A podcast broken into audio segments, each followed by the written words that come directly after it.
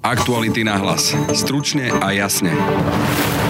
Dobrý deň, je 2. septembra. Počúvate Aktuality na hlas. Dnes sa pozrieme na to, ako sa bývalý šéf tajnej služby Vladimír Pčolinský dostal opäť na slobodu. Nie však z vôle súdu, ale rozhodnutím generálnej prokuratúry. Na šťastie v podobe zásahu šéfa prokuratúry sa usmielo aj na Jaroslava Haščáka či Zoroslava Kolára. K téme sa vyjadrí šéf nadácie Zastavme korupciu Zuzana Petková. Podľa nej by totiž o vine či nevine mali rozhodovať súdy, nie osoba šéfa prokuratúry. Ja si to neviem vysvetliť inak ako to, že vlastne to rozhodnutie generálnej prokuratúry bolo účelové. Skôr ako veriť, že sa míli týchto niekoľko vrátane prokurátora, vyšetrovateľa, právnikov, sudcov, je pre mňa skôr uveriteľné, že sa míli ten jeden človek, ktorý na tej generálnej prokuratúre podpísal to uznesenie. Generálna prokuratúra sa týmito rozhodnutiami vrátila do čias Dobroslava Trnku. Je to ešte horšie ako za poslednej Ficovej vlády dodáva dlhoročný novinár a komentátor Arpá Čoltés. Vyprodukovali situáciu, v ktorej má dnes Vladimír Pčolinský a pravdepodobne už navždy bude mať úplne identické postavenie ako Ivan Lexa. Bezúhonný občan s veľmi škaredo pošramotenou povesťou, ktorú by mohol očistiť len súd, ktorému túto možnosť generálna prokuratúra vzala. Quo vadis generálna prokuratúra? To je kľúčová otázka dnešných aktualít na hlas. Príjemné počúvanie a pokoj v duši vám želá Braň Robšinský. Bývalý šéf SIS Vladimír Pčolinský je na slobode.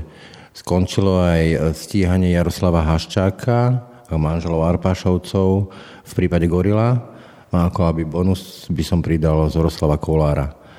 A pri mikrofóne mám šéfku nadácie Zastavme korupciu Zdenu Petkovú. Dobrý deň. Dobrý deň.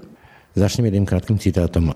Nadácia víta zvolenie Maroša Žilinku a konštatuje, že ho čaká ťažká úloha pri navrátiť inštitúcii vážnosť a dobré meno.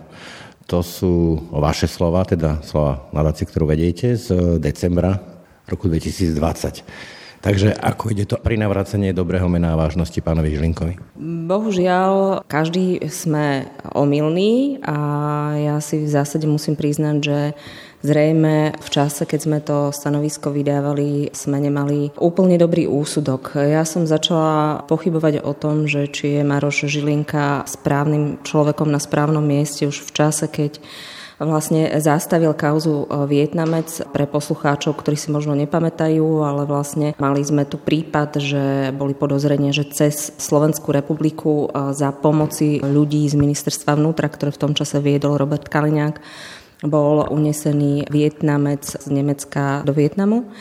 Maro Žilinka posvetil vlastne zastavenie trestného stíhania v tomto prípade a vlastne pred novinármi v Národnej rade utiekol namiesto toho, aby vysvetlil, prečo tak urobil. Ten, ten útek e, cez e, schody. Vrátim sa k týmto prípadom. Ak si taká kľúčová otázka, ktorú si možno mnohí môžu klásť, a klade si ju aj právnici, je, že predsa tie prípady, ktoré teraz Maroš Žlinka stopol tou 363, to si potom vysvetlíme. Videli viacerí sudcovia, viacerí prokurátori, dokonca sudcovia ústavného súdu v prípade pána Pčolinského, niekoľko senátov a tí tam nevideli tie pochybenia, ktoré tam videl pán Kander alebo pán Žilinka, teda prokuratúra vedená pánom Žilinkom. Ako si toto máme vysvetliť? No, ja si to neviem vysvetliť inak ako to, že vlastne to rozhodnutie generálnej prokuratúry bolo účelové. Pretože naozaj ja som narátala vlastne možno nejakých 12 alebo 13 sudcov, keď rátame aj tých na ústavnom súde, ktorí vlastne videli ten spis a ktorí posudzovali, že vlastne či to trestné stíhanie pána Pčolinského, nehovoríme tu o vine alebo nevine, o tom, že či zobral alebo nezobral úplatok, mal rozhodnúť súd, ale že či to trestné stíhanie je dôvodné, je zákonné a či má byť pán Pčolinský vo VSB a opakovane sa vlastne tieto súdy vyjadrili, že áno. Takže skôr ako veriť, že sa míli týchto niekoľko vrátane prokurátora a vyšetrovateľa niekoľko právnikov, sudcov. Je pre mňa skôr uveriteľné, že sa milí ten jeden človek, ktorý na tej generálnej prokuratúre podpísal to uznesenie. Čo keď je to naopak? Čo keď e, je pán Kandera strážca tých práv občanov, teda v tomto prípade aj pána Pčolinského a milí sa prokurátor Kysel, milili sa, jednoducho chceli niekoho dostať do basy a možno aj v dobrej viere aj prehliadali veci, ktoré prehliadať nemali. No potom by išlo vážne zlyhanie vlastne celého toho systému, všetkých vlastne brzd v tom právnom právnom štáte, ktorý tu máme, pretože tu máme viacero stupňov, ktoré posudzujú to, že či má byť niekto trestne stíhaný alebo nie na úrovni policie, prokuratúry, súdov, odvolacích súdov, ústavného súdu. Čiže to zlyhanie by bolo úplne obrovské toho systému, ale včera vlastne sme mali na internete možnosť vidieť to uznesenie, niektoré weby aj pofiderného charakteru ho zverejnili úplne celé že si ho mohol každý prečítať. A ja musím povedať, že ja síce nie som právnik, ale ako lajka vlastne ma tie niektoré argumenty úplne nepresvedčili. A zaujímavé, že niektorí právnici zase naznačovali, že vlastne ako je to napísané, to odôvodnenie, že ako by to písala advokátska kancelária Vladimíra Pčolinského, len na záver nejaký tam akože doplnilo niečo generálna prokuratúra. Áno, no, to uznesenie má takú štruktúru, ako keby vlastne, že máme tam vlastne argumenty, argumenty tej obhajoby a potom nejaké stanovisko alebo právny názor vlastne pána Kanderu, čiže sa to, mne sa to ako lajkovi mieša zmiešalo.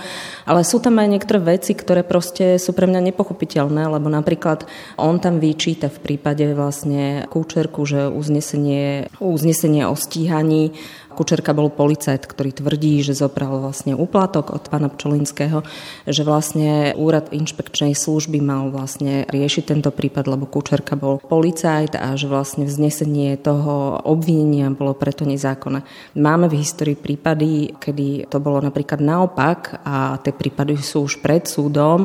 Napríklad e, Žužová a spol, to je vlastne obžalovaná v kauze prípravy e, vražd prokurátorov vrátane Maroša Žilinku a napríklad v jej prípade to uznesenie o začati trestného stíhania a obvinení znášala naopak inšpekcia, hoci ona je civil, čiže to je v podstate podobná situácia, len otočená naopak. A táto obžaloba na súde je a vlastne tiež prešla nejakým kontrolou nejakých, nejakých stupňov prokuratúry a vyšetrovateľa a tak ďalej. Takže sú tam mnohé veci, ktoré by si vyžiadali ešte ďalšie vysvetlenie.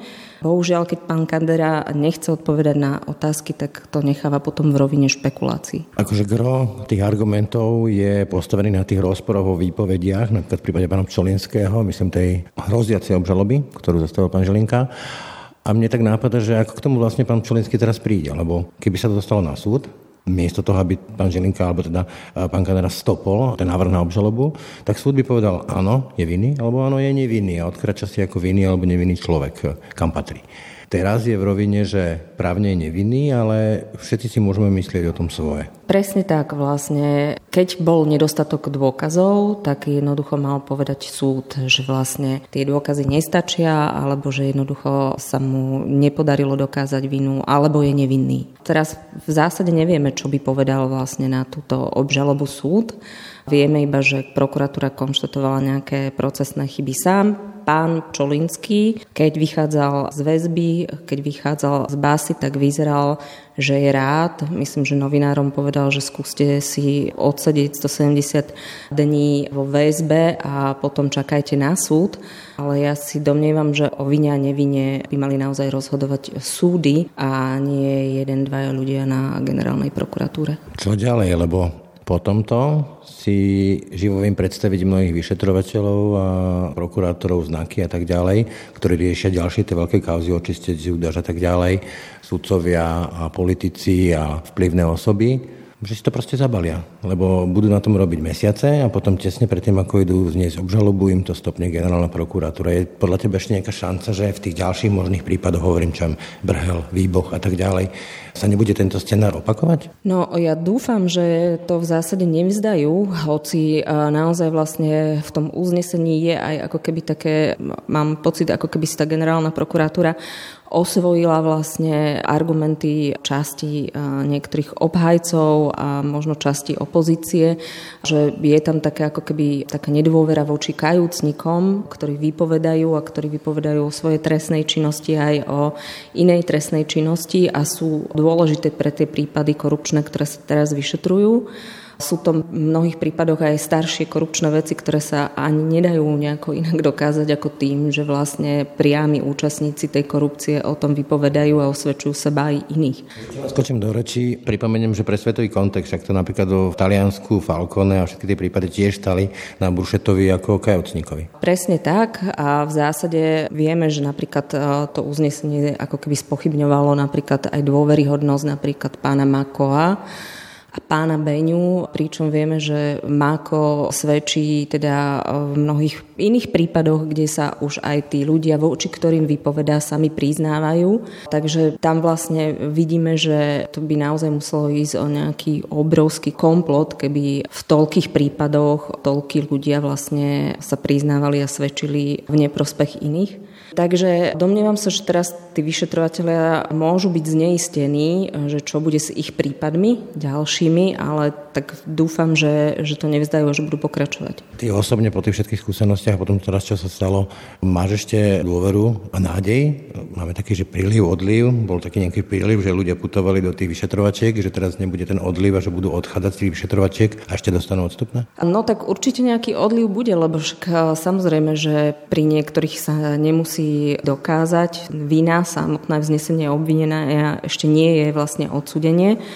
Čiže nejaké také percento tam očakávam, ale ja verím, že vlastne, že to nabralo už taký smer a že vlastne aj v mnohých prípadoch, ako sme povedali, že sa tí ľudia priznávajú, že to celé vlastne neskončí a nepadne iba na tomto jednom nevydarenom prípade pána Pčolinského. Stopárom sprievodcových galaxiou je taký počítač hlavná bytia, toho sa pýtajú, že aká je jeho odpoveď na všetky otázky bytia, vesmíru a tak vôbec. A po dlhom, dlhom počítaní z neho vypadne číslo 42, to je také kultové číslo, u nás sa stalo takým kultovým číslom číslo 363. To je paragraf, ktorý umožnil generálnej prokuratúre ten pokyn, že vlastne stopla tie veci, ktoré stopla.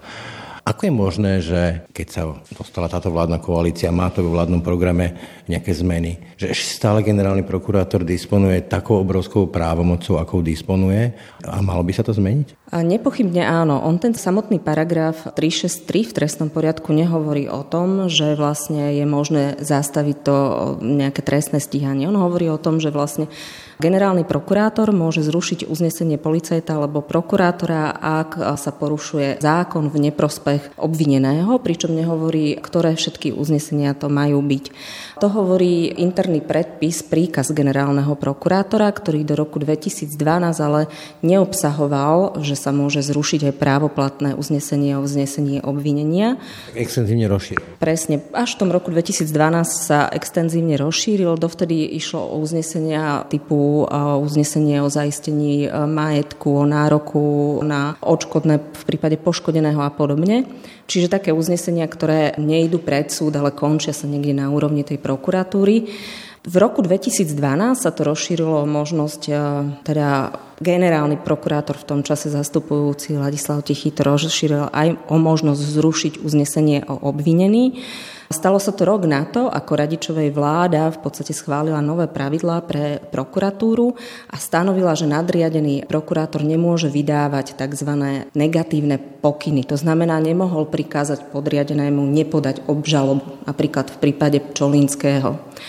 A mne sa zdá, že takýmto spôsobom chcela generálna prokuratúra ako keby obísť tento nový zákon. On bol nasmerovaný presne preto, aby sa politicky citlivé kauzy nemohli rozhodnutím jedného človeka nadriadeného prokurátora upratať pod koberec. A nie je to vec, ktorú by mal preskúmať ústavný súd? Viem, že ústavný súd sa zaoberal, ale ešte predtým, než sa to extrémne rozšírilo, že by sa toto dalo preskúmať na ústavný súd a prípadne, že by sa možno ešte zvrátili tie rozhodnutia? Nemyslím si, ono medzi tým sa aj upravoval ten zákon, vlastne ten trestný poriadok, Nemyslím si, nie som teda ústavný právnik, nemyslím si, že by to bolo nejakým spôsobom aj v rozpore s tým trestným poriadkom.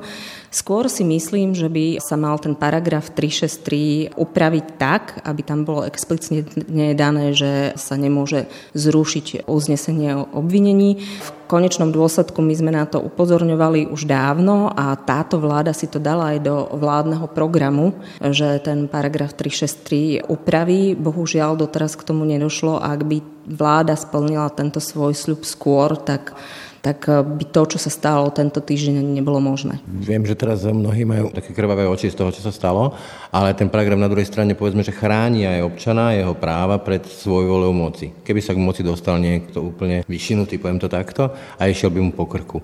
Čiže nie je ten paragraf aj nejak do istej miery užitočný v niečom pre tých ľudí, že proste ho tam ponechať, len vyprecizovať? Samozrejme, že ten paragraf by mal v tom zákone ostať, ale možnosť zrušiť právoplatné uznesenie o obvinení by nemala byť v zásade použiteľná cez tento paragraf. Čiže áno, som toho názoru, že ponechať ten paragraf, ale vlastne ho zúžiť. Ako ty hovoríš, áno, napríklad keď sme sa o tom bavili, tak e, niektoré hlavne na nižších stupňoch e, prokuratúry, okresných prokuratúrach a tak ďalej, niektoré rozhodnutia nie sú vždy odborne dobré, môžu byť aj chybné a tak ďalej, čiže e, je dôvod ich preskúmať. V prípade ale obvinení by mal naozaj po podaní obžaloby rozhodnúť o vine či nevine súd. Na to tu vlastne máme celý súdny systém, kde v prípade súdu existuje pre prokurátora aj pre e, vlastne toho obvineného, obžalovaného opravný prostriedok, môže sa odvolať e, na vyšší súd, kdežto teraz, keď e, rozhodol vlastne Kandera, tak je to rozhodnutie, ktoré je... Trojinštančné, keď sa... Akom... Lebo no, vstúpila prokuratúra a nahradila rozhodnutie súdu. Asi, asi tak, hej. Čiže teoreticky by títo vyšetrovatelia ako keby mohli znovu začať vyšetrovanie a mohli by znovu zniesť čolinskému obvinenie, ale mali by to veľmi ťažké, pretože v zásade to uznesenie spochybňuje dôkazy, čiže museli by prísť nejakým úplne novým balíkom dôkazov. Čiže tie rozhodnutia, ktoré sme mali teraz možnosť eh, si vypočuť alebo prečítať, to znamená Vladimír Pčolinský, Jaroslav Haščák, eh, Arpášovci, to je už zavretá kapitola, s tým sa nedá nič robiť? Ja som nevidela tie rozhodnutia v prípade napríklad pána Haštáka. Videla som len to, čo bolo včera na internete. Tam sa domnievam, že už veľký priestor... Vo veci to stopnuté.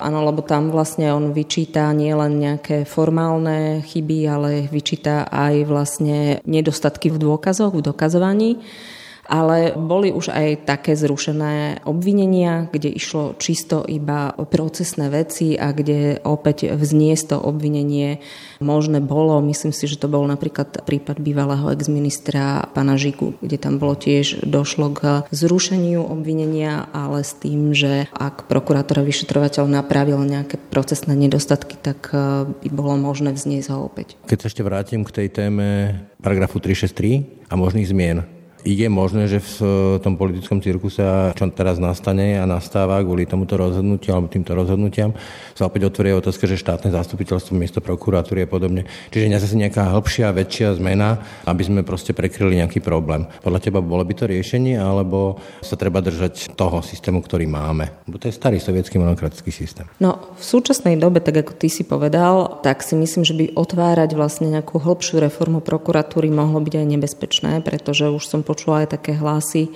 jednak zo strany opozície, ale aj niektorých ďalších, že veď keď teda sa dokáže, že ten úrad špeciálnej prokuratúry nedozoruje dosť dobre tie veľké korupčné kauzy a že teda generálna prokuratúra nachádza chyby v jej rozhodnutiach a tak ďalej, tak poďme úrad špeciálnej prokuratúry zrušiť alebo podriadiť pod generálnu prokuratúru.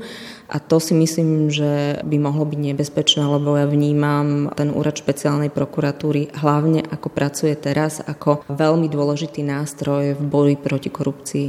Toľko Zuzana Petková, šéfka nadácie Zastavme korupciu. Ďakujem. Ďakujem aj ja. Rozhodnutia generálnej prokuratúry vyvolali na politickej scéne búrlivé reakcie generálny prokurátor na dnešnej tlačovej konferencii, no iba pre vybrané médiá, kritiku v emotívnom vystúpení razantne odmietol a naopak svojich oponentov, vrátane médií a dokonca ich hlavy štátu ostro skritizoval a ich výhrady označil za očierňovanie či nátlak. Nie som nikomu zaviazaný, nie som nikoho vázal, s nikým s politikou nekomunikujem mimo pracovného rámca, uviedol generálny prokurátor. Jeho rozhodnutia mohli prekvapiť, ale určite nemohli sklamať tých, čo od neho veľa nečakali tvrdí pre aktuality na hlas novinár a komentátor Arpa Čoltés. Nezaskočilo ma to, netvrdím, že som to čakal práve v ten deň, práve v takejto podobe a možno v takomto rozsahu, ale nebol som ja nejakže veľmi pozitívne naladený voči súčasnému generálnemu prokurátorovi, že mal som, mal som nejaké výhrady a nemal som od neho vysoké očakávania, čiže povedzme, že trochu ma prekvapil, ale určite ma nesklamal. Keď nad tým rozmýšľam logicky, tak sú dve možné vysvetlenia buď má generálna prokuratúra pravdu, a pol roka sa tu, alebo možno aj viac, diali nehanebné svinstva voči mnohým vysoko postaveným ľuďom Alebo druhá možnosť je, že prokurátori konali ako mali a išli po veľkých rybách, ale generálna prokurátora to vidí inak, či už z dôvodov, ja neviem, nechcem špekulovať, korupcia, vydierateľnosť alebo neviem akokoľvek. Tretiu možnosť nevidím. Milím sa? Vidím to podobne ešte s tým, že pripomenieme si, že o väzbách rozhodol, teda minimálne v prípade Vladimíra Pčolinského jeho väzbe rozhodoval opakovane špecializovaný súd, najvyšší súd. Aj ústavný dokonca a nenašli tam tie pochybenia, ktoré našla generálna prokuratúra. Napriek tomu nechcem sa ja škriepiť s generálnou prokuratúrou, nie som právnik, Každopádne však vyprodukovali situáciu, v ktorej má dnes Vladimír Pčolinský a pravdepodobne už navždy bude mať úplne identické postavenie ako Ivan Lexa. Všetci si o ňom niečo môžeme myslieť a on nemá vlastne šancu dokázať, že to nie je pravda. Áno, je to bezúhonný občan s veľmi škaredo pošramotenou povesťou, ktorú by mohol očistiť len súd, ktorému túto možnosť generálna prokuratúra vzala. Čiže my si dnes o ňom naozaj môžeme nielen myslieť, ale aj verejne hovoriť, čo si o ňom myslíme, pretože tie podozrenia boli dôvodné, ako to nie sú klebety, ako on naozaj pomerne dlho bol vo vyšetrovacej väzbe, bol obvinený.